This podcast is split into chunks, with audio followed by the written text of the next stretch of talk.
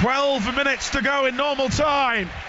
Liverpool 3 0. Corner taken quickly. Origi! Yeah! Yeah! Unbelievable! Divock Origi! Oh my word! Καλημέρα, καλησπέρα. Καλή σχολική χρονιά. Είμαι ο Γιώργος Και είμαι ο Μιχάλης. και μαζί με τα σχολεία τι άλλο έρχεται; Το UEFA Champions League, η κορυφαία διασυλλογική διοργάνωση στην Ευρώπη, φίλε Γιώργο. Α, αρχίσαμε με τα κλεισιά από το πρώτο λεπτό έτσι. Α, θα κουνήσουμε και σεντόνια εδώ στο, στα κεντρικά του Ραμπόνα. Και με τι θα, θα ξεκινήσουμε. Να πούμε κάποια πράγματα. Βασικά να πούμε κάποια πράγματα για το Ραμπόνα γιατί πάντα το ξεχνάμε. Εντάξει, ξέρετε ποιοι είμαστε, αλλά πού θα μας βρείτε. Μας βρίσκεται στο Facebook, RabonaGR, στο Twitter και στο Instagram. Μας βρίσκεται στο Mixcloud για το podcast, στο YouTube και φυσικά μας βρίσκεται και στο, στο βασικό έτσι, μετερίζι μας, το www.rabona.gr. Πολύ σωστά, Γιώργο. Και να ξεκινήσουμε λίγο με την ώρα. Αυτή την ώρα το 10 παρατέταρτο που έπαψε να υπάρχει ήδη από πέρυσι. Ξενέρωτο έτσι. Το έχει συνδυάσει στο μυαλό σου ότι και Εγώ- την ώρα θα δεις αγώνα. Ακόμα δεν μπορώ να, να, συν- να συγχρονίσω το βιολογικό μου ρολόι. Έχει μάθει 25, είμαι 25, 20 χρόνια να συνδέει το 10, το 9 και 45 με το Champions League.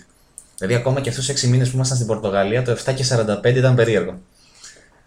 Και αυτό το 10 εντάξει πάει και έρχεται. Αυτό το 19 και 55 Εντάξει, φαντάζομαι, το οποίο για κάποιο λόγο δεν είναι μισά-μισά παιχνίδια. Αυτό μου έχει κάνει μεγαλύτερη εντύπωση.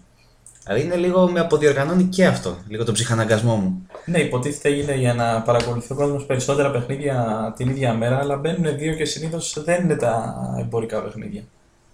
Κάτι σημαίνει αυτό για τον Ολυμπιακό μάλλον. Και φυσικά υπάρχουν και τα παιχνίδια που γίνονται και πιο νωρίς, 7 η ώρα, για ομάδες που είναι από τη Ρωσία και την Ουκρανία. Ναι, από αυτό το βορρά ήταν, γενικά. ήταν κλασικό νομίζω. Ε, που νομίζω κύριε- να ξεκινήσουμε με το κύριο θέμα της φετινής διοργάνωσης που είναι το ότι οι επαναλήψεις. Το ρετυρέ, και Κωνσταντίνου και Ελένης θα έλεγα. Ναι, τσεκάροντας λίγο τους ομίλους, έβλεπα σε κάθε όμιλο δύο ομάδες που είχαν ξαναπέξει μαζί και ήμουνα, Ωχ, και αυτό το έχουμε ξαναδεί, και αυτό το έχουμε Ναι, ξαναδεί. που έχουν ξαναπέξει στο σχετικό δηλαδή τα τελευταία 7-8 χρόνια. Βέβαια σε αυτό οφείλεται έτσι και η αλλαγή που έχει υπάρξει από την ε, UEFA ότι οι ομάδες από τις κορυφαίες ομοσπονδίες περνάνε πλέον απευθείας στους ομίλους. Ναι, οπότε πρακτικά μι- μικραίνει αυτό το, το pool των ομάδων που μπορούμε να δούμε στη διοργάνωση και είναι και πιο λογικό νομίζω να βλέπουμε αυτά τα, τα ζευγάρια. Άμα σκεφτεί κανείς ε, ότι για παράδειγμα ο Ολυμπιακός προήρθε από μια προκριματική διαδικασία που τα προηγούμενα χρόνια βάζε πέντε ομάδες και πλέον βάζει μόνο δύο. Ναι, είναι λογικό. Είναι λογικό. Ναι, είναι, είναι απόλυτα λογικό. Να δούμε λίγο ποιες, ποια είναι αυτά τα, τα ζευγαρώματα. Και αφού αναφέραμε Ολυμπιακό, να πούμε ότι το, το πρώτο από αυτά τα ζευγάρια επαναλήψεις είναι αυτό το Ολυμπιακό με την Bayern, που ήταν η πρώτη τελευταία του παρουσία στην ε, διοργάνωση. Ε, που Τότε είχε- που είχαν τέτοιο, με τις κόντρες από τις έντρες του, του Μίλλερ, ειδικά στο Καραϊσκάκη ήταν πολύ άδικη ήταν για τον Ολυμπιακό. Τότε εντάξει, η Ρεβάν στο Μόναχο ήταν μια καθαρή τεσσάρα για την Bayern. Όπως ε, ήταν αναμενόμενο νομίζω. Εντάξει, νο- φέτος ίσως με διαφορετικές ε, συνθήκες. Η Bayern ε, δεν περνάει την, την κρίση της περασμένης ε, χρονιάς, αλλά σίγουρα δεν είναι και η Bayern που ήταν πριν από 3-4 χρόνια. Προσπαθεί να κάνει μια ε, μικρή ανανέωση, αλλά δεν νομίζω ότι είναι το ξεκάθαρο φαβορή του ομίλου φέτος. Ναι, όταν έχεις μια φιναλίστ ε, της προηγούμενης χρονιάς ε, είναι αρκετά ζόρικα τα πράγματα. Αλλά μην ξεχνάμε ότι ο Ολυμπιακός έχει έτσι μια ιδιαίτερη αγάπη στις φινάλιστ. Αν θυμάσαι με την Ατλέτικο πάλι ήταν πρώτη αγωνιστική Ναι. μία χρονιά πριν από αυτόν τον όμιλο που συζητάμε τώρα. Παλιότερα Είχε με τη κερδίσει 3-2. Leverkusen. Παλιότερα εξάρανε στη Leverkusen στη Ριζούπολη. Υπάρχει έτσι μια, Ναι, μια- μια αγάπη. Και γιατί να μην συνεχιστεί και φέτος. Ε, έτσι κι αλλιώς από ό,τι διάβαζα, ο Ποκετίνο σκοπεύει να παρουσιαστεί με παναπληρωματικούς στο Καραϊσκάκης. Ναι, εντάξει, θα το δούμε. Και γιατί και ο Ολυμπιακός είναι σε ένα σχετικά καλό φεγγάρι. Έχει ξεκινήσει τη σεζόν ε, δυνατά και ψυχολογικά έχει πάρει τα, τα πάνω του με την εύκολη σχετικά πρόκριση στους ομίλους. Που δεν το περιμένανε πολύ ξεκινώντας την προετοιμασία. Ε, αλλά η Και η τότε να μην είχε ξεκινήσει προβληματίζοντας λίγο. Τώρα, τελευταία αγωνιστική, λίγο έβγαλε το, τα, την όλη αυτή την πίεση στην Crystal Palace. Αλλά ακόμα δεν είναι σίγουρα η τότε που είδαμε την περσινή σεζόν. Ναι, ο Όμιλος θεωρώ θα είναι ανοιχτός. Ε, ε, πολλά θα εξαρτηθούν από την πρεμιέρα, δηλαδή αν ο Ολυμπιακός κάνει την έκπληξη και πάρει βαθμό ή ακόμα καλύτερα βαθμούς, θα μπορέσει να το πάει μέχρι το τέλος. Ο Ερυθρός Αστέρας είναι μια ομάδα στα μέτρα του, πιστεύω στο Καραϊσκάκη την έχει. Εντάξει, το Βελιγράδι είναι πολύ δύσκολη, το είδαμε και πέρυσι, έτσι. Ε, Όταν η, η, η πρώτα Ευρώπης έχασε εκεί. Ναι. Αλλά ναι, ίσως ο Ολυμπιακός σε αυτόν τον όμιλο είναι το. Θεωρητικά είναι το φαβορή για την τρίτη θέση και από εκεί και πέρα τα υπόλοιπα είναι το τι θα καταφέρει να αποκομίσει από αυτή τη, τη διαδικασία. Και έχει τύχει και λόγω εικόνας, δηλαδή δεν είναι μόνο το πώς. Ε, ότι, μάλλον το τι προκρίθηκε, είναι και το πώς προκρίθηκε. Δηλαδή καθαρά με έξι παιχνίδια αίτητος, με νομίζω τα πέντε ήταν με clean sheet. Ναι, πέρα από το, το τελευταίο. Και όλα αυτά έτσι χωρίς τον Κώστα Φορτούνη, τον αρχηγό του και καλύτερο παίκτη του πέρυσι. Έχει δέσει απροσδόκητα η ομάδα του Ολυμπιακού φέτος, ε, παρόλο που είχε καινούργια πρόσωπα. Αν και αλήθεια είναι ότι ο Μαρτίνς θα έχει βάλει σιγά σιγά, δηλαδή απευθείας στην ενδεκάδα είναι μόνο σε Μέδο και ο Βαλμπουινά. Ναι, το οποίο λόγω κλάσης, ε, θέλοντας και μη, αυτοί οι παίχτες πρέπει να παίζουν σε αυτά τα παιχνίδια. Γι' αυτό και θα δούμε σε τι κατάσταση θα γυρίσει σε Μέδο και αν θα παίξει στην Πρεμιέρα με την Tottenham, αυτό θα είναι σημαντικό. Νομίζω θα επηρεάσει σε μεγάλο βαθμό το πώς θα εμφανιστεί ο Ολυμπιακός, αμυντικά τουλάχιστον. Πάντως, τι σημαίνει για την Τότερα με η αναπληρωματική, επειδή κοίταζα λίγο το ρόστερ της. Δεν έχει κανένα βαθύ μεγάλο ρόστερ που, ειδικά στην επίδεση που να πεις θα ξεκουράσω παίκτες. Δηλαδή, δεν θα παίξει ο Κέν και θα παίξει ο Σον στην κορυφή, κάτι τέτοιο. Ναι. Καλά, η Tottenham, όπως και η Λίβερπουλ, την περσινή σεζόν βασίστηκαν πάρα πολύ στην ε, ομοιογένεια του συνόλου τους και στην, ε, στο πώς αυτό το σύνολο παίζει ένα ποδόσφαιρο που θέλει από την αρχή μέχρι το τέλος να παίζει ο προπονητής. Δηλαδή είναι ξεκάθαρα ομάδες που ε, παίζουν καλά γιατί είναι καλοδουλεμένες μηχανές. Δεν είναι απαραίτητα ότι έχουν τα καλύτερα, πιο γυαλιστερά εξαρτήματα, θα λέγαμε. Πάντως γενικά πιστεύω ότι θα κάνει ένα step ε, back, ένα βήμα προς τα πίσω φέτος, διότι πηγαίνοντας πέρυσι στον τελικό, είχες την ευκαιρία σου, την έχασες και εντάξει, για την τότε δεν είναι κάθε μέρα το Γιαννιού για να φτάνει μέχρι το τέλος. Πιστεύω ότι θα δώσει μεγαλύτερη βαρύτητα φέτος στην Αγγλία, ίσως για να πάρει επιτέλους και ένα τίτλο. Ένα τίτλο, ναι, ακόμα και αν είναι αυτός κάποιο από τα δύο κύπελα. Γιατί εντάξει, παραμένει ένα τίτλο τον οποίο το δεν έχει.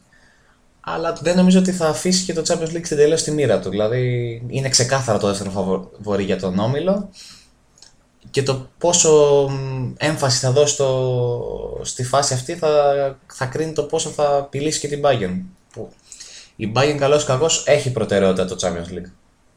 Πάντα το είχε. Ναι, μετά και την κατάκτηση του περσινού πρωταθλήματος όπου υποτίθεται έπρεπε να το χάσει. Έτσι όπως είχε εξελιχθεί η χρονιά, δεν αυτοκτονούσε η Dortmund, έπρεπε να το χάσει. Όμως όταν το κάνεις ακόμα και με ένα προπονητή που είναι υποπλήρη αμφισβήτηση. Σε Στην μια... πρώτη του χρονιά η οποία ήταν εντελώς ε, πειραματική από όλες τις απόψεις. Σημαίνει ότι πλέον για το. Καλά, όχι πλέον, πολλά χρόνια για το γερμανικό ποδόσφαιρο είσαι ένα tier εσύ ναι, και μετά, και μετά όλοι οι υπόλοιποι. Εντάξει, πάντα έτσι ήταν η κατάσταση με την Bayern. Αλλά ας αφήσουμε αυτό το, το ζευγάρι και να πάμε στην ομάδα που αναφέραμε προηγουμένως, την Ατλέτικο, η οποία έχει ένα ζευγάρωμα το οποίο θυμίζει, θυμίζει αρκετά στους φίλους του Ολυμπιακού. Τη χρονιά εκείνη με την, με τη Juventus. Και νομίζω ήταν η τελευταία φορά που είχαν ε, αναμετρηθεί σε φάση ομίλων οι δύο ομάδες, η Ατλέτικο και η Juventus. Ναι, τότε που είχαν ε, φέρει εκείνο το περίεργο 0-0 την τελευταία αγωνιστική. Ε, ήταν και η πρώτη φορά στην ιστορία αγώνα τη Champions που δεν έγινε καμία αλλαγή από τις ε, ναι, δύο λεπτά. ομάδες. Είχε μείνει έξω ο Ολυμπιακός. Άλλη μια θεωρία συνωμοσίας για τους φίλους του. Καλά. Σαν Έλληνες αγαπάμε πάρα πολύ το να να θεωρούμε ότι όλος ο κόσμος ε, θέλει να βλάψει εμάς, λες και είμαστε το, κέντρο, το επικεντρό του. Εντάξει, και βέβαια εκείνη η συγκεκριμένη αναμέτρηση ίσως έχει βάση. Ναι, εντάξει. αυτά που είχαν γίνει. Πιο πολύ βάση από αυτό το, το ακραίο ότι άφησε τον κόλ, η Dortmund τον κόλ του Βαλμπουενά, το οποίο ήταν ε, απίστευτη σουτάρα σε εκείνο το. Στην σεζόν ήταν 12-13. Ναι, είχε καλή χρονιά ναι. του Βαλμπουενά. Ε, Επίσης, ε, οι δύο ομάδες είχαν συναντηθεί ξανά, Ατλέτικο και Juventus ε, Πέρσι. Πέρυσι, στα πρώιμη-τελικά που έδειχνε Ναι. ο Σιμεώνη τα κάκαλά του στη... στους Σε οπαδούς. επεισοδιακό εκείνο το ζευγάρι, νομίζω ήταν περισσότερο κόντρα Ρονάλντο Ατλέτικο παρά Juventus Ατλέτικο εκείνο το, το παιχνίδι. Φέτος με αυτό το, το bad blood να υπάρχει από πέρσι, νομίζω θα έχει υπερβολικά πολύ ενδιαφέρον ε, το δίδυμο των αναμετρήσεων και ας είναι νωρίς. Μια άλλη Ιταλική ομάδα που θα βρει ξανά περσινό της αντίπαλο είναι η Νάπολη που θα παίξει ξανά με την ε, Λίβερπουλ. Σε ένα ζευγάρι με το, το οποίο παραλίγο ήταν και το, το παιχνίδι το οποίο παραλίγο αποκλείσει τη Λίβερπουλ. Αν, ε, αν θυμάσαι με την απόκριση του Άλισον στο 92 στο εξεπαφής νομίζω του Καγιχών πρέπει να ήταν το τετατέτ. Δεν ζορίστηκε μάλιστα και μάλιστα νοκάουτ και θα έμεινε έξω από τον όμιλο η Ναι. Λίβερπουλ. Αλλά φέτος νομίζω πάλι ξεκάθαρα και οι δύο ομάδες είναι το φαβορή να περάσουν. Αυτή τη φορά δεν υπάρχει παρή.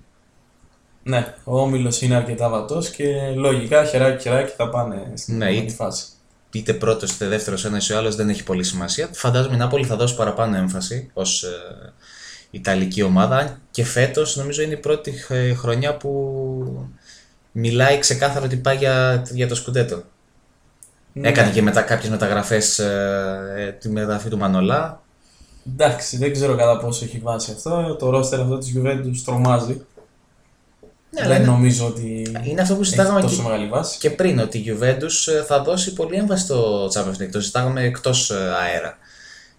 Νομίζω ότι φέτος, άμα βάλει. Άμα μπει με τα μπούνια στο, στο Champions League, η Juventus θα αφήσει λίγο παράθυρο και για την ε, Νάπολη και για την Inter. Θέλω να, να ελπίζω ως φίλος της Inter για αυτό. Η Ίντερ που λες, η οποία κυρώθηκε ξανά με την Μπαρτσελώνα, όπως και πέρυσι στο... σε εκείνο τον παλαβόμιλο με Μπαρτσελώνα, Ίντερ και την φετινή αντίπαλο του Ολυμπιακού, την Τότενα Ναι, και την PSV Eindhoven. εντάξει, ούτε φέτος θα έχει εύκολο όμιλο Inter. Αυτά πληρώνει από την απουσία των, ε, των χρόνων. Θα έχει την Dortmund ως ομάδα από το δεύτερο group. Ναι, αλλά καμία σχέση έτσι η περσινή Ίντερ με τη φετινή, με νέο προπονητή, με Ναι. μεταγραφές ε, στην επίδεση, πατάει καλά και στην Ιταλία το είδαμε. Παίζει και, και ωραία μέχρι στιγμής. Δείχνει ότι έχει.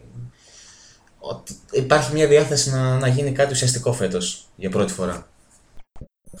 Η οποία Ίντερ φέτος άφησε μετά από χρόνια την εντός εισαγωγικών σημαία της, ο Θεός να την κάνει σημαία, με αυτά που έχουν γίνει, τον ε, Μαό Ρικάρντι, ο οποίος πάει σε μια άλλη ομάδα από τα, από τα ζευγαρώματα των επαναλήψεων, την, ε, την Παρή.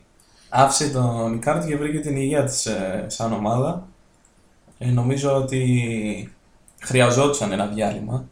Όπως χρειάζεται και μια επανένωση, αλλά αυτά θα τα πούμε εν φέτο χρόνο. Ναι. Αλλά για φέτος νομίζω θα κάνει καλό και στους δύο. Καλά, η Παρή με αυτά που έχει, να δω που θα τα χωρέσει να τους βάλει όλους αυτούς τους παίχτες. Παρή που κληρώθηκε στον Όμιλο ξανά με τη Real. Έχουν παίξει και σε Όμιλο και σε Knockout. Ναι. Με την ε, Real λόγω Κριστιανό να ήταν πάντα ένα βήμα πιο πάνω. Αλλά νομίζω ότι φέτος η Παρή είναι το απόλυτο φαβόρι για την πρώτη θέση. Δηλαδή με αυτά που έχει, δει- που έχει δείξει ε, από άποψη του, του ρόστερ και του, με τι πυρηνικά όπλα παίζει ο, ο Τούχελ και από αυτά που δεν έχει δείξει η Ρεα- η Real στα πρώτα παιχνίδια της La Liga που αγκομαχάει να κερδίσει τις, ε, σωσίες- Της Βαγιαδολίδας της αυτού του Βαγιαδολίδας, κόσμου. ναι, αυτού του κόσμου. Ε, νομίζω το πιο λογικό, εγώ θα πόνταρα όλα μου τα λεφτά, αλλά θα το κάνω γιατί μπορεί να πέσω και έξω. Συνήθως έτσι γίνεται. Στο ότι θα περάσει πρώτη η Παρή. Εγώ βασικά φέτος θα πόνταρα όλα τα λεφτά μου ότι θα το πάρει το Champions League. Η Παρή εντάξει το λέγαμε χρόνια, αλλά φέτος είναι πραγματικά που το roster είναι το καλύτερο όλων των εποχών της. Δεν έχει ξαναβρεθεί τόσο πολύ stacked. Ναι, το, το βλέπαμε πριν την. Ε, Πριν ε, το, το podcast κάναμε ένα μικρό brush up και βλέπαμε ότι σε κάθε θέση έχει από 2-3 ε, λύσεις ε, που θα παίζαν άνετα βασικές σε μια, σε μια ομάδα του επίπεδου της. Έχει ας πούμε την πολυτέλεια να αφήνει ε, ίσως και εκτός ε, αποστολής παίκτες σαν τον Julian Draxler έτσι. Τον οποίο, να θυμάσαι, ήθελε η μισή Ευρώπη πριν ε, όχι πολλά χρόνια. Και έχει μια τριάδα μπροστά η γνωστή Neymar, Mbappé και Cavani. Στην οποία προστίθεται η Κάρντι. Και πιο πίσω υπάρχει ο Ντι Μαρία. Και πέρα από αυτούς υπάρχει ο, ο Βεράτη, υπάρχει ο Άντερ Ερέρα. Ναι, αν νομίζεις δηλαδή ότι, Ότι μόνο, ότι είναι μόνο επίθεση, σου έχει και δύο σκύλους ε, στα χάβια να σκουπίζουν οτιδήποτε πάει να περάσει. Ε, η άμυνά της είναι εντάξει, αρ- αρκετά καλή με τα full back το Μενιέ και τον ε, Μπερνάτα από αριστερά. Ναι, δεύτερος ο Κουρζαβά. Ναι, σκέψου. Ε, στο κέντρο είναι ο αρχηγός, ο Τιάγκο Σίλβα μαζί με τους νεαρούς Γάλλους που όλο και ξεπετούνται ο Κιμπέμπε και ο Διαλό και αν νόμιζες ότι στο τέρμα ας πούμε είχε μια δυναμία μέχρι πέρυσι με Αρεολά και, Και και Τραπ, Μπου- φέτος έφερε και τον Γκέιλ Και Μπουφόν, ο οποίος εντάξει προφανώς Σωστός, δεν ναι, είναι και Μπουφόν. Ο Μπουφόν του, του παρελθόντος. Φέτος έφερε τον Κέλλο Νάβας, ο οποίος ακόμα θεωρητικά είναι σε μια καλή ηλικία. Και εντάξει, έχει να, να δείξει τρία χρόνια σε ρή κατακτήσει Champions League ως βασικός. Και για δεύτερο σου έχει τον ε, Σέρχιο Ρίγκο, ένα παίκτη που έχει κατακτήσει Europa League με την ε, Σεβίλη του Έμερι. Ναι. Επομένως είναι stacked. Είναι, θα τη λέγαμε super team. Ναι, η super team ε, της Ευρώπης και ταιριάζει έτσι κι αλλιώς με τα Air Jordan ε, που φοράει. Ναι. Είναι μια ομάδα που έχει αυτό το, το που θα το λέγαμε την άβρα αυτή της, ε, της λίγο πιο αμερικάνικη, πιο, ξέρεις, πιο γκλαμουράτη. ναι, λόγω και Παρισιού. Ναι. Εντάξει, λίγο ο προπονητής ε, με προβληματίζει, δηλαδή ο Τούχελ ε, έτσι, με, με το hype που ξεκίνησε την προπονητική του καριέρα και το πώς έχει εξελιχθεί από άποψη διαχείρισης ε, των knockout και των κρίσιμων καταστάσεων δεν έχει δείξει ότι έχει το, το βάρος. Δεν ξέρω πώς και αυτός χ- χτιστεί, ξέρεις, με, τη, με την πορεία και φέτος να κάνει κάτι διαφορετικό. Ε, εντάξει, είναι ένας καλός προπονητής. Το έδειξε και στη Ντόρμουντ. Απλά σε μια Α, ομάδα ναι. με τόσες πολλές προσωπικότητες που Δεν βάζουν μπο- τον ναι. εαυτό τους πάνω από τα πάντα, όπως για παράδειγμα ο Νεϊμάρ και ο Ικάρντι, τους οποίους περιμένω εύκολα να πλακωθούν ε, σε καμιά προπόνηση φέτος. Εντάξει, ναι, και στην Dortmund αυτό είχε πέσει αμέσως μετά από τον κλοπ, οπότε ήταν λίγο οι συγκρίσεις δεν τον ευνοούσαν. Και πάλι εντάξει, καλά τα πήγε. Ναι, Σχε- απλώς δεν, τα, σχε- δεν τα σχετικά. πήγε όπως θα περιμένανε. Εντάξει, θα δούμε που- τι θα μπο- μπορέσει να κάνει φέτος. Ε, να πάμε τώρα σε άλλη Ισπανική, να πάμε στην, ε, στην Chelsea με τη Βαλένθια. Η Βαλένθια η οποία. Να εντάξει, πάμε στην Τζέλση με τη Βαλένθια, την Ισπανική την Τζέλση. ναι, στη εντάξει, Βαλένθια. Ναι, στη Βαλένθια, ναι, εντάξει, με τη σειρά όπως τα, τα ανέφερα όπως μου ήταν στο μυαλό. Αλλά ναι, πάμε στη Βαλένθια με τη Chelsea. Η Βαλένθια και η Τσέλσι που είχαν παίξει παλιότερα, το 2011 νομίζω και το 2007. Αλλά περνάνε τόσο γρήγορα τα χρόνια που νομίζεις ότι είναι πολύ πιο Ναι. πρόσφατα. Εντάξει, είναι στο ευρύτερο πλαίσιο της τελευταίας δεκαετίας που βάλαμε στο θέμα των επαναλήψεων. Η Τσέλσι που έρχεται σαν ε, πρωταθλή, ε, πρωταθλήτρια, Σαν κυπελούχος κυπελούχος Ευρώπης. Ευρώπης, ας πούμε, ναι, με την κατάκτηση του Europa League. Όσο μπορεί να θεωρηθεί δόκιμος όρος του κυπελούχου Ευρώπης, που λέμε, έτσι όπως έχουν γίνει οι θεσμοί. Ε, με νέο ξεκίνημα στον πάγκο της ε, με τον ε, Φρανκ Λάμπαρντ, μαθητευόμενο μάγο. Έτσι, και μια αναγκαία επιστροφή στα εγχώρια προϊόντα, η οποία νομίζω καλό θα τις κάνει. Δηλαδή αυτό το ban θα είναι από τις λίγες ε, ομάδες τόπου επίπεδου που θα του κάνει καλό, γιατί η Chelsea έχει παίχτες να βγάλει. Ναι, η ίδια έχει αρχίσει και βγαίνει έτσι κι αλλιώς, Ναι. όπως είδαμε και πρόσφατα με τη Wolves. Ναι, Ε, ο που σκοράρανε Mount. οι μικροί. Έχει Ναι, ο αρχίσει και Abraham, βγαίνει. ο Mount, όλοι αυτοί δείχνουν ήδη τα, τα, τα πρώτα δείγματα. Από την άλλη, η Βαλένθια, η οποία νομίζω είναι η πιο περιπετειώδης ομάδα του, του θεσμού μέχρι στιγμής με τα όσα γίνονται. Η Βαλένθια, η οποία χτίζει κάτι καλό τα τελευταία χρόνια. Ε, και προσπαθεί μια να γίνει σταθερά ομάδα τετράδα στην Ισπανία για να βγαίνει στο βιβλίο και μια ανοιχτή θεω... αυτός ο παλαβός που έχουν για ιδιοκτήτη ο Πίτερ Λιν και έδιωξε τον Μαρθελίνο, από ό,τι ακούγεται φεύγει και ο τεχνικός διευθυντής της ομάδας. Γιατί, γιατί η... ο προπονητής ήθελε να κρατήσει τον ε, Ροντρίγκο Μορένο και να μην τον ε, πουλήσει. Και τελικά ο παίκτης μένει και ο προπονητής λόγω των δηλώσεών του φεύγει. Τι να κάνεις, εντάξει, άμα θες να σπάσεις το, το, το δίπολο, το έχει γίνει, πώς το λένε, έχουν γίνει τρεις οι πόλοι ουσιαστικά, τον Ατλέτικο Ρεάλ Μπαρσελόνα, ε, δεν μπορείς χωρίς να βάλεις χέρι στην τσέπη. Είναι μια πραγματικότητα αυτή, έτσι όπως έχει το Ισπανικό πρωτάθλημα. Έτσι όπως ήταν βασικά τα τελευταία χρόνια το Ισπανικό πρωτάθλημα. Δεν είναι πρόσφατο το, το φαινόμενο. Και η πλάκα είναι ότι είχε και ένα δείγμα η Βαλένθια που είχε ξεκινήσει από το Σπάι, παίρνοντας το κύπελο πέρυσι, κερδίζοντα Ναι. την Παρσελόνα στον ε, τελικό. Και αυτό είναι ένα πισωγύρισμα τώρα με τον ε, Σελάντες, παλιό παίκτη της Ρεάλ και διάφορων άλλων Ισπανικών ομάδων. Δεν νομίζω ότι μπορεί να καταφέρει κάτι. Εκτός αν συνεχίζουν οι παίκτες στον αυτόματο πιλότο. Ναι. Και πάμε στο τελευταίο και το, το πιο βαρετό ζευγάρι επαναλήψη, γιατί το έχουμε δει τα τελευταία δύο χρόνια και πάμε για τρίτη σεζόν αισίω. Ούτε σειρά να ήταν η Manchester City. Είναι το με Κωνσταντίνο τη και, Σαχτάρ. το Κωνσταντίνο και Ελένης του θεσμού. Το Σίδη Σαχτάρ, το οποίο η Σαχτάρ εντάξει, νομίζω έχει βαρεθεί να μαζεύει γκολ αυτά τα, τα δύο χρόνια. Αν και έχει πάρει και μια νίκη, την πρώτη χρονιά έχει κερδίσει στην Ουκρανία με 2-1, αλλά πέρυσι μάζεψε μια εξάρα. Είναι ξεγυρισμένη. Ε, και φέτος λογικά μάλλον τα ίδια θα, θα δούμε. Εντάξει, η City νομίζω ήρθε η ώρα να δώσει την απόλυτη έμφαση στο Champions League. Ίσως άμα στραβώσει και λίγο παραπάνω η φάση στην Premier League, αν και ο Guardiola δεν είναι ένας προπονητής που θα αφήσει κά- κάτι να πέσει κάτω, θα το κυνηγήσει όλα μέχρι τέλους. Αλλά ναι, φέτος ε, θα δώσει αρκετή έμφαση νομίζω η City στο... στην Ευρώπη.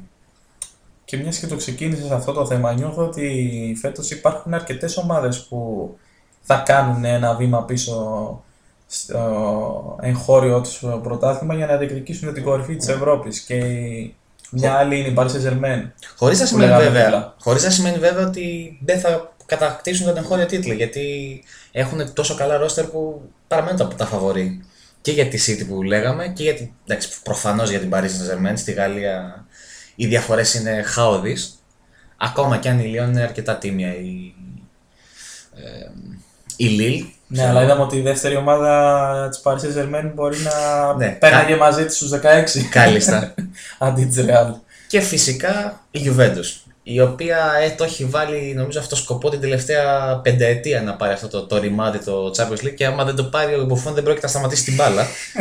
θα παίζει μέχρι να φτάσει τα, τα 50, εντάξει. Δεν νομίζω ότι να έχει κάποιο πρόβλημα η Juventus να του δίνει έστω και ένα συμβόλαιο να είναι μέσα. Άλλωστε γι' αυτό και ο Ανιέλη έκανε την οικονομική υπέρβαση να φέρει τον Κριστιανό Ρονάλντο Ναι. στο Τωρίνο. έτσι. Α, να, είναι- να δούμε περίπτωση Τόλντο που με το που το κατέκτησε έκοψε την, ε, την μπάλα ως, εντάξει, ως δεύτερη τρίτη επιλογή στο τέρμα της Ίντερ αλλά το πήρε και μετά σταμάτησε το ποδόσφαιρο στα 39 αν δεν κάνω λάθος. Ε, ναι, φαντάζομαι δεν θα έχει κάτι άλλο να περιμένει. Είναι το μόνο που του λείπει του, του Μπουφόν ουσιαστικά. Απλά δεν θα το κάνει πλέον σαν ε, δεύτερο τερματοφύλακα. Ε, Ναι. Σίγουρα δεν νομίζω να πάει στο Chelsea στο Είναι- Champions League. Δεν έχει πια τα αντανακλαστικά για να τα, τα απεξέλθει. Είναι το αντίστοιχο των ε, ring chasers του NBA. David West, Ray Allen. ε. Απλώς το ποδόσφαιρο δεν είναι μπάσκετ και ειδικά μέσα τερματοφύλακας δεν σου δίνει και τις ευκαιρίες να παίξει μια ομάδα άμα δεν είσαι η βασική της επιλογή. Και γι' αυτό νομίζω ότι και να το πάρει, εντάξει, δεν θα το χάρη και τόσο. Ναι, εντάξει. Σίγουρα θα, θα, σίγουρα θα είναι ένα αποθυμένο που θα βάλει ένα τικ. Και μέχρι εκεί. Ναι. Οπότε ναι, αυτή, αυτή η τριάδα ομάδων ε, νομίζω ότι Και θα... ίσως και την Bayern, θα μπορούσα να σου πω. Ίσως μια αυτή την τετράδα ομάδων να, Ναι, το είπαμε και, και πριν ότι η να Bayern- κάνει ένα πισωγύρισμα στο πρωτάθλημα που σημαίνει ας πούμε ειδικά για Paris Saint-Germain και Bayern να μην κερδίσει με 25 πόντους διαφορά το πρωτάθλημα, να κερδίσει με 10. Καλά, η φετινή Dortmund νομίζω ότι θα δώσει μεγα... πολύ μεγάλη βάση στο να πάρει την, ε, την Bundesliga. Γιατί φέτος έχει και το, το roster να το κάνει. Έχει δεύτερη χρονιά τον, ε, τον Favre. Έχει τον ε, Sancho ο οποίος ε, παίζει σε δύο χρόνια είναι ο καλύτερος Άγγλος ποδοσφαιριστής γενικά. Με, αυ- με, την, ε, με τα άλματα πρώτα που κάνει. Ίσως μόνο πίσω από το Sterling. Και μ, ενισχύθηκε και αρκετά και το, το καλοκαίρι. Έφε, γύρισε πίσω ο δεύτερος άσωτος ιός μετά τον ε, Γκέτσε ο, ο Ματ Χούμελς. Ε, έφερε. ε, έφυγε ο, ο Πούλισικ. Έτσι θέλει να το λέμε. Έτσι θα το λέμε. Σαν Αμερικανός που Ναι. είναι. Και ήρθε ο, ο μικρός Σαζάρ. Και, μ, και γενικά νομίζω έχει, έχει τις λύσεις η Dortmund να είναι ανταγωνιστική σε όλη την, ε, τη διάρκεια του πρωταθλήματος. Γι' αυτό άλλωστε μπορεί και να είναι και μία από τις εκπλήξεις ε, και στο Champions League. Αν και ο όμιλος είναι πολύ δύσκολος. με Ιντερ και Μπαρσελόνα, στι οποίε δίνω το προβάδισμα πρόκλησης. Αλλά εξαρτάται πώς θα πάει και ο πρώτος γύρος, νομίζω, στη Γερμανία. Ήδη έχει ξεκινήσει καλά, έριξε μια τεσσάρα στη Leverkusen και δείχνει ότι μπορεί να κουβαλήσει δύο καρπούζια κατά την ίδια μασχάλη, όπως λέγεται το κλισέ. Είναι μια ομάδα νεανική, είναι μια ομάδα που έχει τις ανάσες. Δεν νομίζω ότι θα κουραστούν όλοι, όλοι αυτοί οι παίχτες από το. Ακόμα και ο Ρόις, ο οποίος παίζει μια ζωή και είναι. 28. Δηλαδή. Δεν είναι ότι είναι μια γυρασμένη ομάδα. Εντάξει, η Bayern προσπαθεί, κάνει και αυτή μια προσπάθεια να ανανεωθεί. Έχει φύγει το. Δεν θα το πούμε νεκρό βάρος. Εντάξει, το... αυτό το. Τα γυρατιά, η προηγούμενη γενιά. Ναι. Και θα έχει ενδιαφέρον η Bundesliga. Εντάξει, παρεκκλείαμε λίγα για το Τσουλού, αλλά είναι μια μάχη η οποία θα, θα αξίζει νομίζω μέχρι τέλους. Από την τετράδα που αναφέραμε πριν, πάντως, ε, ίσως η μόνη που θα της κοστίσει η κατάκτηση του τίτλου είναι η Manchester City. Δηλαδή, δεν νομίζω να ενοχληθεί κανείς ο παδός της αν φέρει το Champions League φέτος και περιοριστεί στη δεύτερη θέση πίσω από τη Liverpool στο πρωτάθλημα. Θα έχει κλείσει το, το μεγάλο υποθυμένο πλέον. Μετά θα έκανε το back to back για πρώτη φορά μετά από πόσα χρόνια και πώς το λένε, τώρα τι μένει το Champions League. Δεν είναι το μόνο που δεν έχει πάρει η City. Και είναι το μόνο που δεν έχει πάρει και ο, και ο Guardiola με, την, με τη City. Γιατί μην ξεχνάμε και το κίνητρο του προπονητή, όχι μόνο της ομάδας. Από εκεί πέρα είχαμε σημειώσει κάποιες εκπλήξεις που πιστεύουμε ότι θα δούμε. Είχαμε συμφωνήσει πρώτη... στην Ιντερ. Ναι. Την πρώτη την είπαμε την Dortmund, οπότε δεν χρειάζεται να την ξαναναφέρουμε. Η Ιντερ, η οποία φέτος, κάναμε μια αναφορά και πριν, ότι φέτος δοκιμάζει κάτι καινούριο με έναν προπονητή ο οποίος είναι αποδεδειγμένα νικητής στον, ε, στον πάγκο και με τη Juventus και με την Chelsea έφερε τίτλο. Και γιατί όχι να εμφυσίσει αυτό το winning mentality σε μια ομάδα που το αγνοεί δεν ξέρω και εγώ πόσα χρόνια. Από όταν έφυγε ο Μουρίνιο. Και νομίζω θα ήταν μια πολύ ωραία ιστορία για τους Λουκάκου και Αλέξης να έρθουν σαν οι αποτυχημένοι της United και να αναγεννηθούν στο Μιλάνο. Ναι, μαζί με, τις, ε, με, με την ομάδα που τους έφερε. μακάρι. δεν ξέρω, όσο ζω ελπίζω.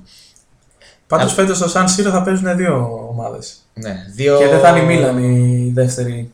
Και οι δύο είναι, ρατζούρι, και δύο είναι ρατζούρι, έτσι. Ναι. Ε, η Μίλαν θα μπορούσε να έπαιζε Ευρώπη, αλλά αποφάσισε για το δικό της καλό να, να, το στερηθεί. Η άλλη θα είναι από το γειτονικό Μπέργαμο. Η άλλη θα είναι η Αταλάντα από το Μπέργαμο που είχα επισκεφτεί πέρυσι. Είχαμε κάνει ένα μικρό αφιέρωμα ένα, σε αυτό το road trip. Και μπορείτε να δείτε στο αφιέρωμά μας για ποιο λόγο η Αταλάντα δεν θα παίξει στο γήπεδο της. Ναι, και θα παίξει σαν Σύρο. Είναι μαθημένη πάντως γιατί και στο Europa League είχε αγωνιστεί στο καινούριο γήπεδο της Σασουόλο.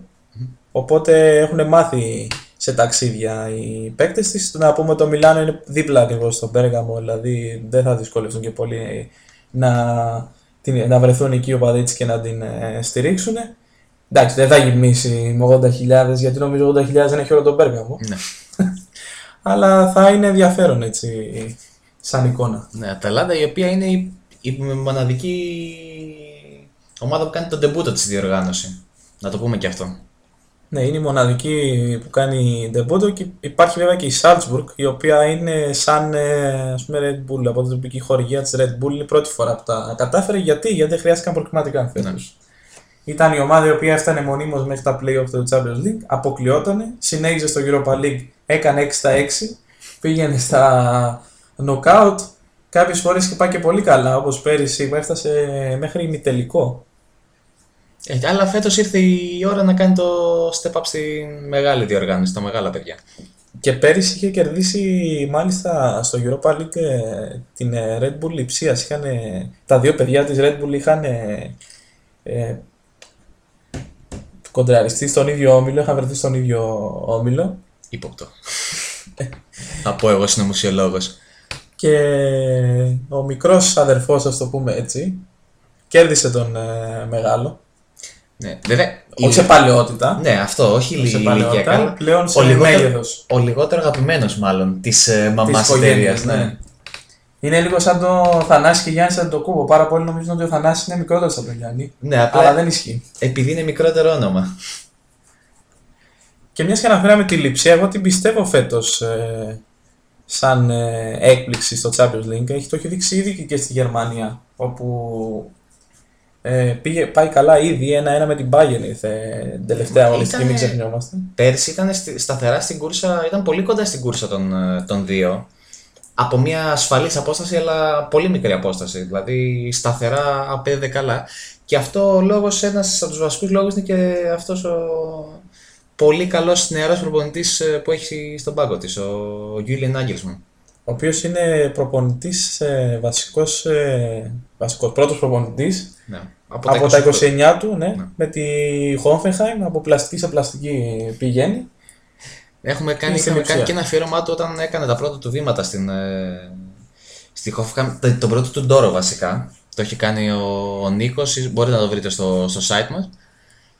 Και τελικά συνεχίζει απτόητος ε, και, και στα επόμενα χρόνια. Εντάξει, φαίνεται ότι έχει χάρισμα, το έχει δείξει και συνεχίζει να το δείχνει και νομίζω ότι η λειψία θα- δεν θα είναι για πολλά χρόνια ε, το αφεντικό του. Είναι για, για μεγάλα πράγματα. Η Λιψία η οποία είναι η ομάδα η οποία έφτασε πιο γρήγορα στο Champions League από την ε, ίδρυσή της, κατέχει πλέον το σχετικό ρεκόρ, καθώς στα 8 χρόνια που ιδρύθηκε έφτασε από την ε, ε, τοπική κατηγορία που ξεκίνησε, νομίζω ήταν στην πέμπτη Ναι. κατηγορία όταν ξεκίνησε στην ε, Γερμανία και μέσα σε 8 χρόνια ήταν μέσα στους ομίλους του Champions League, μια ομάδα που φτιάχτηκε αποκλειστικά για αυτόν τον σκοπό, έτσι κι αλλιώς. Εντάξει, μην ήταν, μια, μη- όπως και το βλέπουμε αυτό το φαινόμενο στη, στη Ρωσία αρκετές φορές. Η Κράσνονταρ καλή ώρα που έπαιξε με τον Η Ολυμπιακό. Ανζή κάποτε, Ναι, η Ανζή είναι ομάδες οι οποίες ε, μπαίνουν στο χάρτη με σκοπό να- κατευθείαν να πρωταγωνιστήσουν. Αυτό το πείραμα δεν πάει καλά άμα δεν έχεις το υπόβαθρο να, να το χτίσεις. Η διαφορά εδώ είναι όμως ότι η Red Bull ε, δεν θα σταματήσει ποτέ να υπάρχει, έτσι, δεν θα Ναι. σταματήσει ο κόσμος να πίνει Red Bull, οπότε Και η λειψία δεν θα είναι... διαλυθεί και η ομάδα. Και η Λειψία είναι μια πόλη μιας χώρας που ζει και αναδέει για το ποδόσφαιρο με διαφορετικό τρόπο από τη Ρώση. Είναι μια φανταστική πόλη για όποιον ε, την έχει επισκεφθεί κα- ή θέλει να την επισκεφθεί, την ε, προτείνουμε ανεπιφύλακτα. Ε, επίσης η, η Λειψία όταν ξεκίνησε στην πρώτη της χρονιά πριν δύο χρόνια έκανε και πορεία στην Ευρώπη, έτσι, είχε πάει μέχρι τα Ναι. προημιτελικά του Europa League και είχε αποκλειστεί από τη Μαρσέη τότε του Μήτρολου. Πέρυσι δεν τα πήγε καλά, αποκλείστηκε ε, κατευθείαν στον Όμιλο με τη Ήξερε. συνδρομή και, της, ε, και του μικρού αδερφού της Salzburg. Είναι, εντάξει, είναι αυτό το, το jet lag από την πρώτη υπερατλαντική πτήση που παθαίνεις. αλλά νομίζω τώρα, έχοντας και την, ε, φάει και την πρώτη κρυάδα της δεύτερης χρονιάς, ε, θα έρθει πιο έτοιμη. Και γι' αυτό βοηθάει και ο όμιλός της, προφανώς. Ο Όμιλος, ο οποίος είναι ακριβώς ίδιος με τον Όμιλο που είχε και την πρώτη χρονιά Ο- και οι τέσσερις ομάδες που βρίσκονταν εκείνη τη χρονιά διεκδικούσαν την ε, πρόκριση. Η Λιψία είχε τερματίσει τότε τρίτη, αλλά φέτος νομίζω ότι είχε όλα τα φόντα να το κάνει. Με μια Μπενφίκα που είναι η χειρότερη των τελευταίων ετών. Η Zenit και αυτή δεν είναι όπως ήταν στο παρελθόν. Νομίζω έχει καλές πιθανότητες. Δεν θα μπορούσαμε να πούμε ότι η Λιψία είναι στη θέση της Zenit πριν από, που ήταν πριν από 10 χρόνια. Ναι, θα μπορούσαμε. Απλά το ρόστερ ε, της Λιψίας ε, δεν έχει εμπειρία. Ναι, έχει δεν την έχει- εμπειρία που έχει η Zenit, ας πούμε, από Ρώσους παίκτες. Το και- star power που είχε με Πογκρεμνιάκ, με Αρσάβιν και με το λοιπό στην απάντημα. Και είναι περίεργο μια ομάδα που μπορεί και εξοδεύει πώς έχει περιοριστεί στο να βγάζει μόνο δυνατά ταλέντα από τις ακαδημίες της. Νομίζω ότι είναι η λογική της Red Bull σαν οργανισμό. Άμα το δεις και στην, ε, στη Φόρμουλα 1, η λογική της Red Bull είναι να χτίζει. Παίρνει την Toro Rosso, ανεβάζεται εκεί το, τους οδηγούς, τους παίρνει στην πρώτη ομάδα, λειτουργεί ποδοσφαιρικά και εκεί. Ακαδημίες, πρώτη ομάδα. Έτσι και στην ε, και η Λειψία. Χτίζει την μια ομάδα από, το, από τις υποδομές της ή από τον Τζάδερφο στην Αυστρία και πουλάει, οπότε έχει, υπάρχει ένα sustainability σαν οργανισμό γενικά, γιατί η Red Bull έχει αυτό, αυτή τη λογική σαν εταιρεία στα πάντα της, όχι μόνο στα αθλητικά της ε, κομμάτια. Και φέτος το καλοκαίρι έχει γίνει και μια πολύ σημαντική κίνηση ότι ο Τίμο Βέρνερ έμεινε στην ομάδα παρά τις ειρήνες που ακούγονταν από το Μόναχο για να πάει σαν backup του Λεβαντόφσκι που δείχνει ότι πλέον ε, αποκτά και ένα στάτους η λειψία ότι Ναι, μπορώ δεν και ήταν- κρατάω τους παίκτες μου και δεν τους ε, πουλάω. Δεν ήταν δεύτερο σκέιτα που έφυγε, Ακριβώς. έκανε μια χρονιά και έφυγε κατευθείαν. Οπότε, ναι, για να δούμε τι, τι, θα, τι μπορεί να κάνει. Σίγουρα ο Μιλός πάντως είναι up for grabs οι, οι δύο πρώτες θέσεις. Μια άλλη ομάδα που σημειώσαμε είναι η Ατλέτικο Μαδρίτης, μια ομάδα η οποία παίζει να έχει και την καλύτερη επιθετική γραμμή στο τουρνουά μετά την Paris Saint-Germain, εντάξει. Ναι. Και έχει και έναν παίχτη ο οποίος είναι ότι πιο την κοντινότερο έχει βγάλει η Πορτογαλία στο Κριστιανό Ρονάλντο. Θα πω. Είναι νωρίς.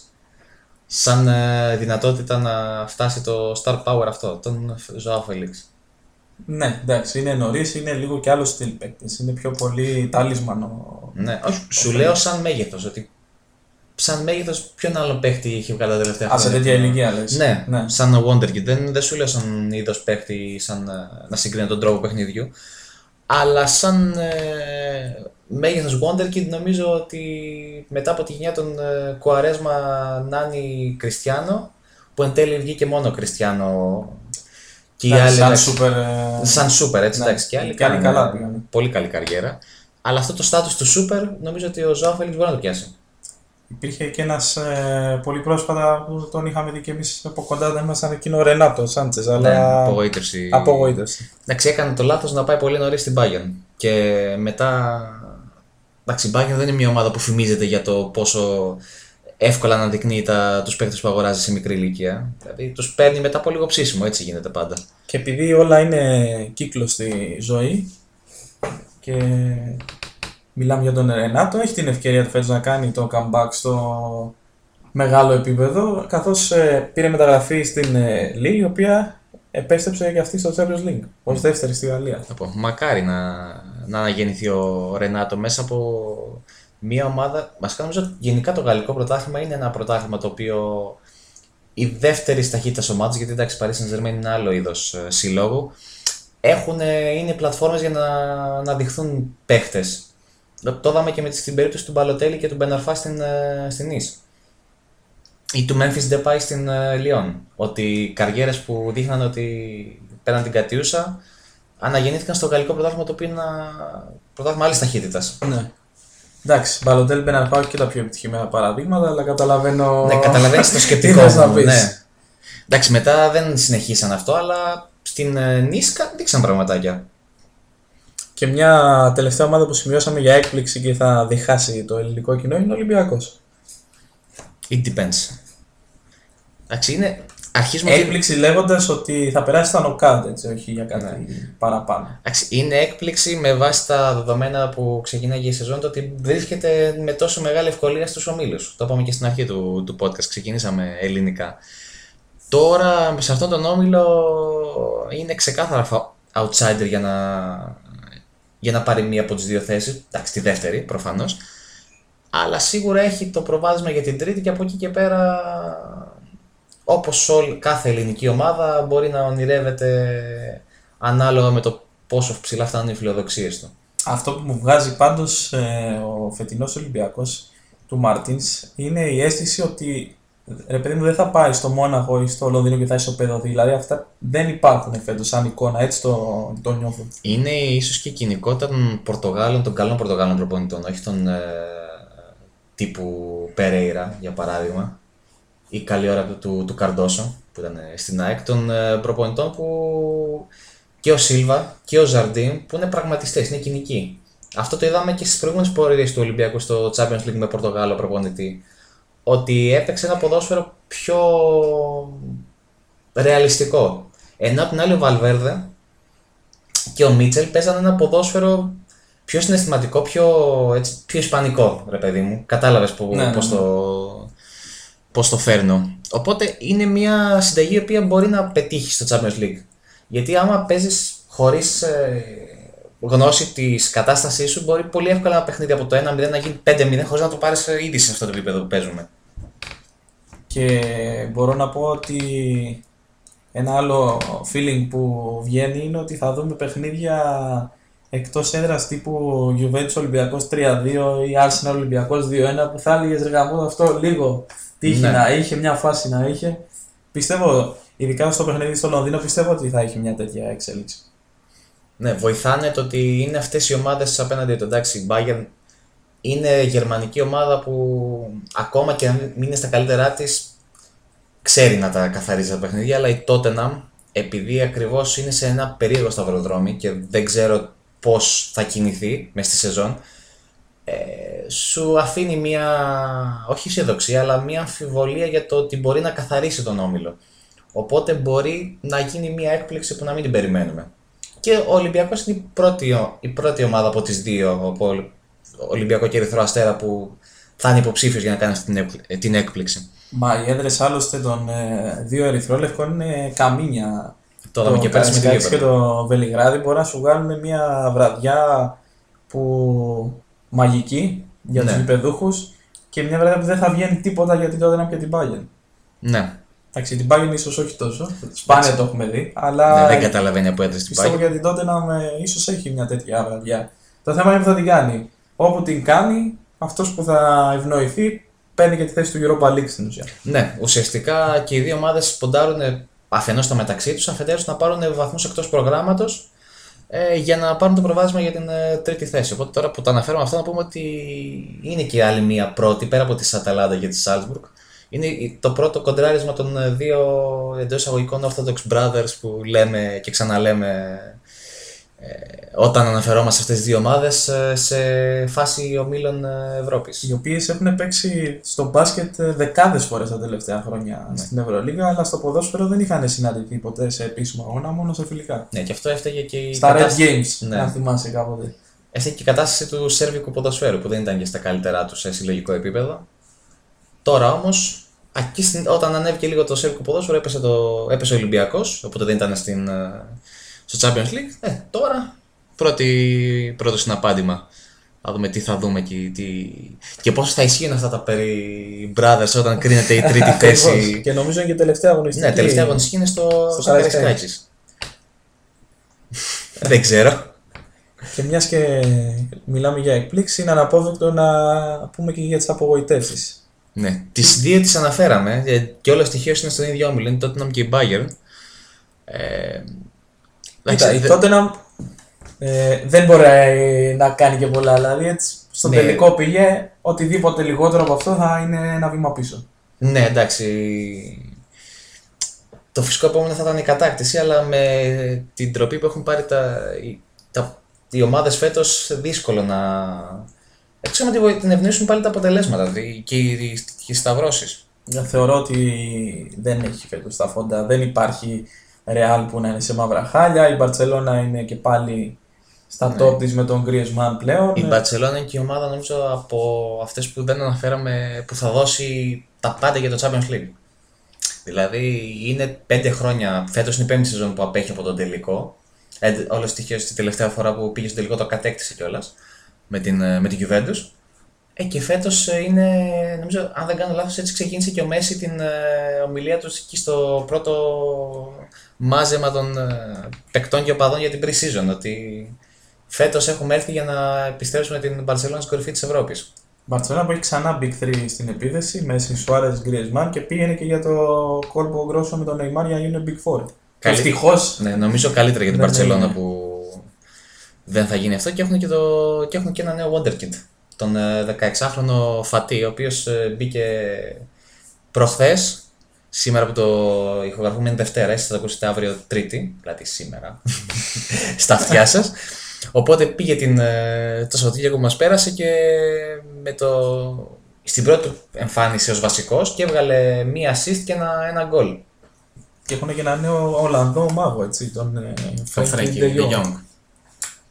ο οποίος ε, ελπίζει να αφήσει. Εντάξει, δεν πω, είναι βαρύ να πω αποτύπωμα ανάλογα του Johan Cruyff, αλλά να μείνει εντάξει, σαν Ολλανδός. Οι Ολλανδοί την, Πα- την Μπαρσελόνα την, ε, την πάνε και τους πάει. Ο Ράικαρντ ως, ε, Πε- προ- προπονητής, ως προπονητής, ο, ο Βαν Μπρόνκχορστ ε, έχει κάνει μια καλή, Καλή καριέρα- καριέρα. μια Ο καλή Βαν Μπόμελ καριέρα. έχει παίξει ναι, από τελευταίους. Ο, ο Κλάιφερτ, Κλάιφερτ, προφανώς. Ο Κρόιφ. Εντάξει, αυτό δεν χρειάζεται να το, να το ξαναλέμε. Ο Μό- Κούμαν. μόνος ο Σίλεσεν ίσως δεν έκανε. Εντάξει, αυτό λόγω θέσης. Και για να δεις πώς συνδέονται τα πράγματα. Ο Σίλεσεν είναι βασικός στη Βαλένθια και στον όμιλο της Βαλένθια είναι ο Άγιαξ. Έτσι, ο Για να οποίος... πάμε στους Ολλανδούς που ήταν πέρυσι η σούπερ έκπληξη και φέτος ποντάρω όλα με τα λεφτά ότι θα είναι η σούπερ απογοήτευση. Ναι, φάνηκε και στο παιχνίδι με τον Μπάουκ. Βέβαια, εκεί, και εκεί φάνηκε ότι ακόμα έχουν φοβερή ποιότητα. Δηλαδή, πήραν μια πρόκληση όντας όχι πολύ καλύτερη ομάδα από τον Μπάουκ. Και άμα ο Μπάουκ ήταν λίγο πιο σοβαρός εκεί που έπρεπε, στο παιχνίδι της της Τούμπας, παίζει και να πέρναγε. Και άμα ήταν και η διαιτησία λίγο πιο σοβαρή Ναι. εκεί που έπρεπε. Ναι, γιατί καλός κακός ε, ε, η φάση με τα, με τα πέναλτι τα μαζεμένα του Τάντιτς είναι λίγο... Δεν είναι ότι δεν, δεν είναι πέναλτι, αλλά ένας καλός διαιτητής βλέπει και τις συνθήκες του, του αγώνα και κρίνει το πότε θα δώσει, το πνεύμα του αγώνα που λέμε το πότε θα δώσει το πέναλτι ή όχι και, ή πότε θα... Ε, εντάξει, για να το πούμε και βαριά βαριά, ήθελε η UEFA τον Άγιαξ στους ομίλους, έτσι, την ομάδα του, του, για ένα δευτερόλεπτο δεν ήταν στο τελικό με τη τελικό, ναι. Liverpool ε, πέρυσι, κυριολεκτικά για ένα δευτερόλεπτο. Ναι. Ε, και νομίζω ότι είναι δύσκολο να επαναλάβει αυτά που έκανε πέρσι την άποψη ότι έχουν, έχει φύγει το... ο εγκέφαλός της, έχει φύγει ο De Jong. Και ο μεγάλος ηγέτης της, ο Ντε Λιχτ. Ναι, δηλαδή- είναι συμπαίκτης του Κριστιανού στη Juventus. Έχει χάσει ίσως τους δύο καλύτερους παίχτες της αυτό το, το καλοκαίρι. Ε, αλλά οκ. Συν της άλλης θα τον περιμένουν και όλοι. Πλέον Ναι. δεν είναι Πλέον δεν είναι το ίδιο. έκπληξη και ο τρόπος παιχνιδιού του. Και πολύ πιθανό να μην περάσει ούτε και τον Όμιλο. Άμα η Βαλένθια για παράδειγμα είχε τον ε, Μαρθελίνο ακόμα στον πάγκο θα σου έλεγα σίγουρα. Τώρα Ναι. με την αναταραχή που έχει προκληθεί εκεί θεωρώ ότι θα έχει τις πιθανότητες του. Θα, θα δούμε, μένει να το, να το δούμε. Α, τώρα που πες για, για παραλίγο ένα δευτερόλεπτο στον τελικό, να πάμε και στον, ε, στο φετινό τελικό, ο οποίος όλο τυχαίως είναι στην Κωνσταντινούπολη. Και όταν λέμε τελικός και Κωνσταντινούπολη, τι σκεφτόμαστε; Τη Liverpool του 2005 δεν υπάρχει κάποια άλλη σκέψη.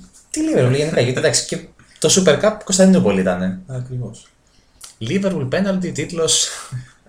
Ε, Οπότε λέμε τώρα, μπορεί να κάνει το 3 στα 3. Βασικά θα φτάσει εκεί; Για τρίτη σερή χρονιά θα κάνει Δεν την καίει και τόσο. η δεν πιάτσα που έχει νομίζω- ξεκινήσει στην Premier. Δεν νομίζω ότι την ε, καίει. Πήγε δύο σερί τελικούς.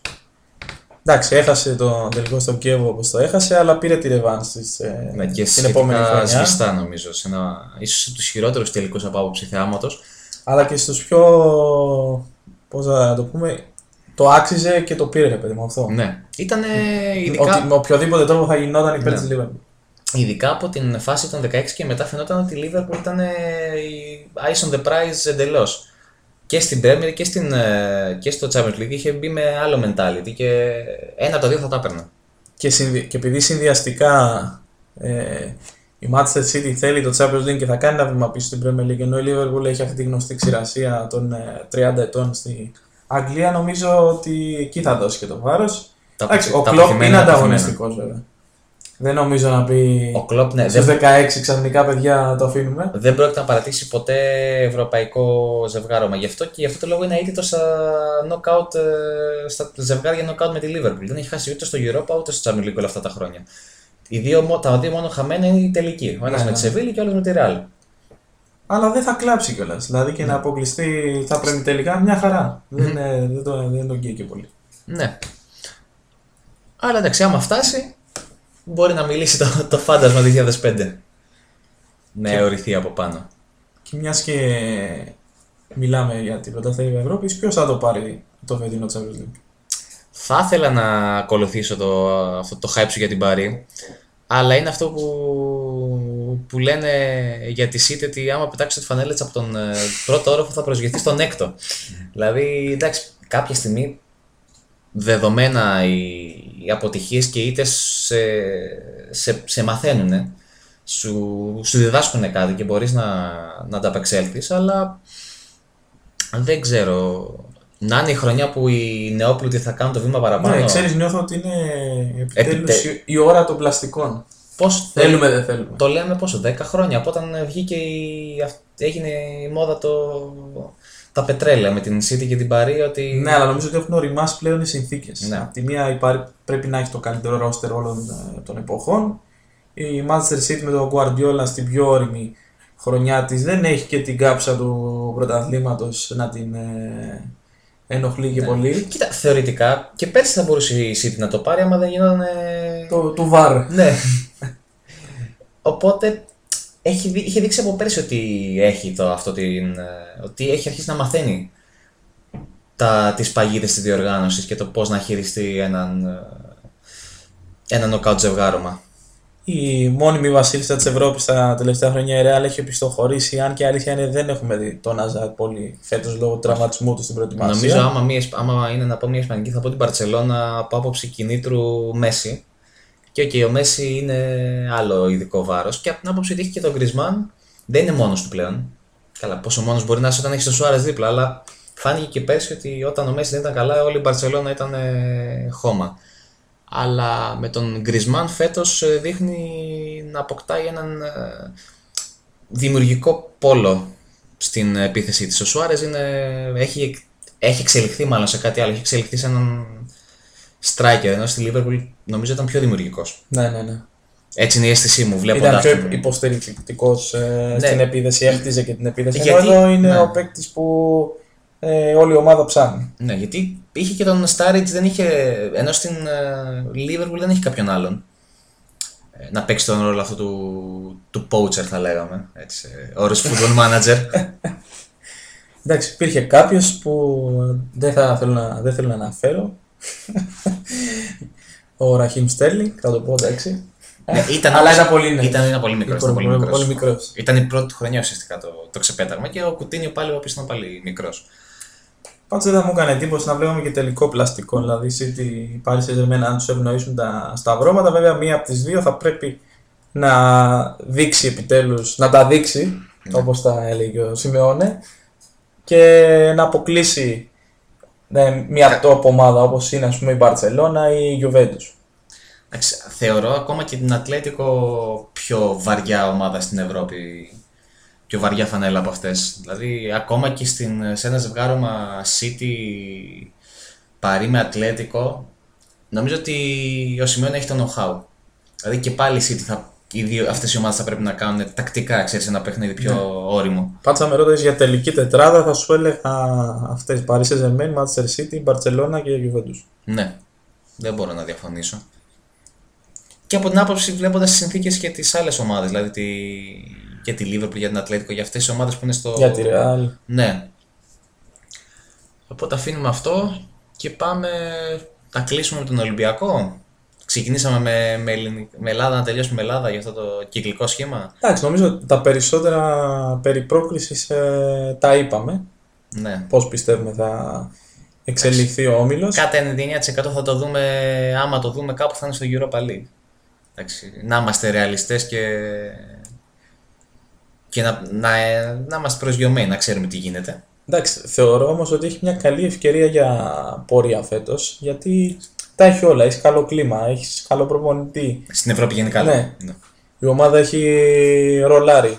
Στο πρωτάθλημα έχεις ξεκινήσει καλά. Να πούμε κάτι που δεν πριν ο Ολυμπιακός είναι 25 αγώνες αίτητος. Έχει τελευταία φορά χάσει το κύπελο από τη Λαμία, ήταν 28 Φεβρουαρίου. Ναι. Και έκτοτε σε επίσημους και φιλικούς αγώνες μετράει 25 αγώνες.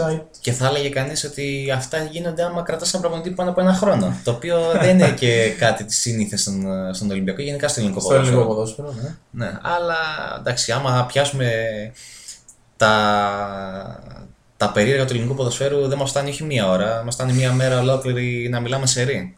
Πάντως νομίζω ότι με μία τρίτη θέση συνέχεια στο Europa League και επιστροφή Κώστα Φορτούνη από το νέο έτος και μετά. Ο Ολυμπιακός θα έχει και λύσεις για να μπορεί να κάνει κάτι καλό. Εντάξει, μην φτάσουμε στα άκρα να λέμε μην εκπλαγείτε αν πάρει ο Ολυμπιακός στο γύρο παλί, γιατί έχει πρώιμη τελικά. Ναι, ε, είναι ε, κάτι το οποίο πρέπει να είναι το προαπαιτούμενο για μια ομάδα του επίπεδου του Ολυμπιακού και γενικότερα για μια ομάδα από αυτά τα πρωταθλήματα της μικρής δυναμικότητας που όμως έχει κάτι σοβαρό όπως, ήταν το, όπως είναι και το ΑΠΟΕΛ για παράδειγμα από την, την Κύπρο. Θέλουν μια πορεία στο Europa League γιατί καλός κακός αυτή η πορεία φέτος, ειδικά φέτος θα είναι και ο λόγος που, που θα, θα αλλάξει δραματικά το ευρωπαϊκό μέλλον τους. Αλλάζει εντελώς ο χάρτης από του χρόνου. Ακριβώς ναι θα μπει και το Europa League 2 και άμα δεν ε, πάρει η Ελλάδα την 15η ε, θέση δεν θα έχει και ομάδα στο Europa League 1 πλέον. Καλά, βέβαια δεν την αξίζουμε να είμαστε Εντάξει, ε, πώ πήγαν και οι, οι ηλίθιοι, εντελώς ηλίθιοι αποκλεισμοί ναι. του ΠΑΟΚ και της ΑΕΚ από κατώτερες τους ομάδες. Θα είναι πολύ ζόρι. Και ο Άρης με τη Μόλντε πληρώνει το ότι έκανα. Πολύ... Εντάξει, όμως ο Άρης έχει, είχε ακόμα δύο γύρους, δεν σου έλεγε κανείς οπωσδήποτε ότι θα περνούσε Όχι, ούτε ο όχι για του Ατρόμητος. ομίλου. Λέμε για τουλάχιστον ο κάθε Ναι. γύρος μετράει σε αυτή τη φάση που είμαστε. Γιατί όλες οι ομάδες αυτής της θέσης από το 13 μέχρι το 18 μείνανε με έναν ίδιο εκπροσώπους. Δηλαδή η, η παραμικρή διαφορά στην ε, μακροοικονομία της ε, όλης ε, φάσης του European Ranking ε, μετράει πάρα πολύ. Και ειδικά ο Πάοκ, ο οποίος στο δικό μου μυαλό είναι μια ομάδα των 32 του Europa League εύκολα. Δηλαδή, Ναι. Και στον Όμιλο πιστεύω. Εντάξει, φυσιολογικές συνθήκες. Είδαμε και τι είναι πέρυσι με Βίντι και Μπάτε, ή τι γίνεται και διαχρονικά. Ναι. Αλλά σαν ρόστερ και αξία δεν είναι για να αποκλειστείς από τη Σλοβάν Μπρατισλάβας. Και για μένα, από όσα έχω δει και από τον ε, Άμπελ Φερέιρα, έχει και έναν προπονητή ο οποίος έχει δείξει πολλά καλά δείγματα και με την, ε, με την Μπράγκα και νομίζω ότι φέτος, okay, εντάξει, τους έκατσε όπως τους έκατσε η φάση με την, ε, ε, με την Σλόβαν. Αλλά άμα μείνει παραπάνω από ένα χρόνο, νομίζω θα έχει τη δυνατότητα ο Πάκου να παίξει καλύτερο ποδόσφαιρο από ό,τι έπαιξε με τον Λουτσέσκου. Δεν είναι τόσο. Ο Λουτσέσκου είχε κάποια θέματα στην. Ε, ε, ήταν ένας πιο συναισθηματικός προπονητής. Ναι, οι περισσότερες αιμονέ. Ναι, το οποίο βέβαια εντάξει, είχε φτιάξει μια ομάδα που παίζει πιο παθιασμένα. Ήταν λίγο αυτό που μας αρέσει εμάς στην Ελλάδα. Γενικά είμαστε λίγο του, αυτού, τη, του ταβαντουριού και της της φωνής και τη- του πάθους και τέτοια και ελληνική ψυχή. Τα λέει και ο Ιωάννης στο Μουντομπάσκετ. Είδαμε πόσο μας πήγε. Αλλά αυτό το είπαμε και με τον Ολυμπιακό ότι οι Πορτογάλοι είναι προπονητές πραγματιστές. Οι καλοί Πορτογάλοι προπονητές. Και είναι κρίμα πραγματικά γιατί θα, θα μπορούσε να έχει η Ελλάδα δύο έκπροσωπου στους όμιλου της Champions League. Δηλαδή, αν έκανε την υπέρβαση ο Πάουκ ε, αυτό το ένα γκολ που δεν μπήκε στο Άμστερνταμ, θα έχει τον Αποέλ. θα είχε τον Αποέλ. Θα ήταν με το φαβορή και θα μπορούσε να προκριθεί. Είναι πρώτη φορά μετά από πόσα χρόνια, από το 2004, 5 πότε ήταν που είχαμε. Α, από το Πάρα- 2007-8 ήταν νομίζω που είχε παίξει ο Ολυμπιακός και ΑΕΚ μαζί στου όμιλου. Εκεί ήταν η τελευταία Ναι. φορά. Και νομίζω με αυτά μπορούμε να κλείσουμε. Πήγε, ήταν compact αλλά γεμάτο πληροφορία αυτή, αυτή μία ώρα. Ε, τώρα για το επόμενο podcast δεν ξέρω πότε θα ανανεώσουμε. Ίσως ε, πλησιάζει και η Ευρωλίγκα σιγά σιγά. Τελειώσανε Ναι, τα, Αρχές Οκτωβρίου νομίζω ότι θα είναι το επόμενο podcast. τελειώσανε τα, τα πανηγυράκια στην Κίνα. και ήρθε η ώρα για το. Εκτός Της αν θες να Λίγκας κάνουμε τέτοιο podcast για την Α2 που ξεκινάει με πολύ ενδιαφέρον. Θα τα δούμε. Όρεξη να υπάρχει. Τελειώσαν και οι διπλωματικές. και βλέπουμε.